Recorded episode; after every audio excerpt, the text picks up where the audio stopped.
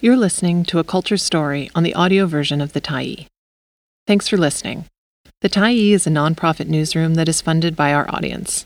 So, if you appreciate this article and you'd like to help us do more, head on over to support.thetyee.ca and become a Tyee builder. You choose the amount to give, and you can cancel at any time.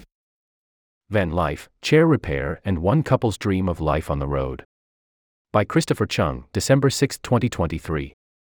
As Lori and David Blake travel from city to Canadian city in their RV, there are people waiting for their arrival, standing in parking lots, and even the odd gas station to hand over precious possessions, chairs. It might seem unusual to lug delicate teak chairs across a driveway. Some are designed by mid century masters and are collectibles or family heirlooms.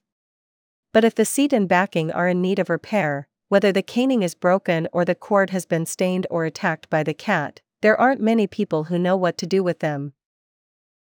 That's why when Lori and David roll into town, there's a long line of customers who need the seat weaving duo to save their chairs. Backing into van life. The art of seat weaving has been a key source of livelihood and community for Lori's family. Growing up, her family lived in Toronto. Both of her parents were blind, and her mother worked as a rehabilitation teacher with the Canadian National Institute for the Blind. She learned the craft so that she could teach others with visual impairments.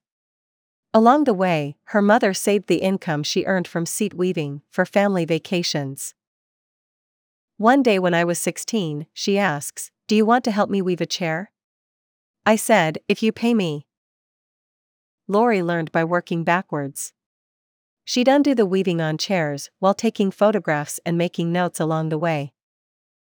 She kept up with the skill over the years, but seat weaving would not become full time work until she and David decided to ditch their jobs working for a global corporation in Calgary, where they met. She was a construction project manager and he was a plumber.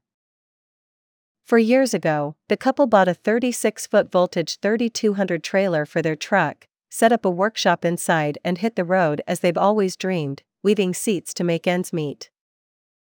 We removed the two sofas, put some kitchen countertops on, and there are workstations, said David, who learned the craft from Lori, though he leaves the hand caning projects to the second generation seat weaver. We're a good team. You've got to be able to work in a small environment with your wife or partner. A roving business in demand. Now that winter is on the way, Lori and David will be spending the milder months in Fort Langley, with visits to Vancouver and detours to Vancouver Island. Their seasonal schedule has them heading east as it warms up, mostly in Calgary and Ottawa, with plenty of stops in between depending on what they want to see and where there are chairs to be repaired. If we've got a week's worth of work somewhere, we'll stop, said David. When they made their first stop in Saskatoon, some customers had been waiting three years. There's something soothing and satisfying about watching seat weavers at work, wrapping materials like Danish cord snugly around the hooks and teak frames to form strong, beautiful patterns that can last 60 years with regular use. Their business, called Caning Canada, repairs chairs and other furniture like headboards with everything from imported Danish cord, cane, rattan, seagrass, and fiber rush to shaker tape. Most of the work they get is through word of mouth. They've also formed good relationships with vintage furniture stores in various cities, where they've hosted meetups and in turn have brought in customers. You can call it remote work, but it still requires the logistics of picking up, repairing, and dropping off furniture at a steady pace. Pick up too many, and it becomes crowded. During a journey to Ontario, they were able to store a record 67 chairs in their trailer, but there was no room to work on them. The project manager mind comes in handy, said Lori. Prior to our meetups, I have to think about the space we have in the trailer and then book a truckload for us both to be busy.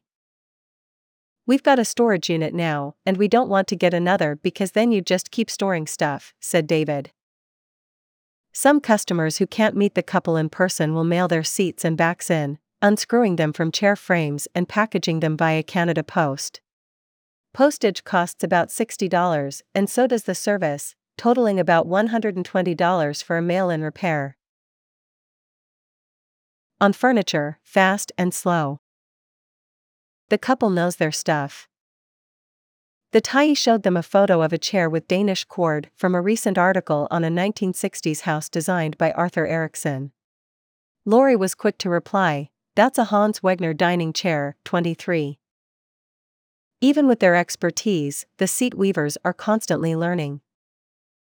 As chairs pass through their hands and they inspect the penciled initials and stamps on their undersides, they uncover new information about the world of furniture, including Canada's own chapters of design history. They've worked on pieces made by Brunswick Manufacturing in Toronto, founded by a man named John Stenne, who escaped occupied Norway during the Second World War, became a Royal Air Force pilot in England, and started making furniture in Canada. Ironically, trying to work on pieces of mass produced fast furniture takes more time. The weaving might be attached with staples or the measurements aren't right, said Lori. It wrecks our tools trying to get the staples out. Such chairs last only a few years, paling in comparison to the older, well crafted pieces. Because of their quality, the market is hot and there are many collectors. A designer chair available for $1,400 at a vintage store could cost $2,000 online, says Lori. If you follow Caning Canada on Instagram, you'll see that the account is a fusion of two cultures with dedicated online followings van life, for vehicle dwellers, and furniture lovers, particularly those passionate about mid century design. Lori and David had been planning to do this for years, and they've managed to make it work. Wherever they are in the country, there's outdoor adventure. Their first date was climbing, their kitchen trailer, they bake their own bread, and chairs to repair. We're not going to get rich doing this. For a lot of the hand caning work, I'm making less than minimum wage, said Lori but I'm torn, because I want to save it as well. Sometimes we take on projects like a little old woman who brings in her great grandmother's chair and the seat's completely done, said David. We have not made any money on the job, but we have made someone really happy. Keeping treasures out of landfills and restoring them for families is a different reward. Just about every customer gives Lori and David hugs upon receiving their pieces. There are even tears. It can be an emotional experience to see a beloved piece of furniture restored to the way it once looked in great grandmother's house. Who sat on that chair? Lori sometimes wonders. If it could tell stories, what would it tell you? If you have a 160 year old chair, what has that seen? Thanks for stopping by the Tyee today. Anytime you're in the mood to listen to important stories written well, we'll be here. And if you'd like to keep independent media going strong, head over to thetyee.ca and click on the Support Us button to pitch in.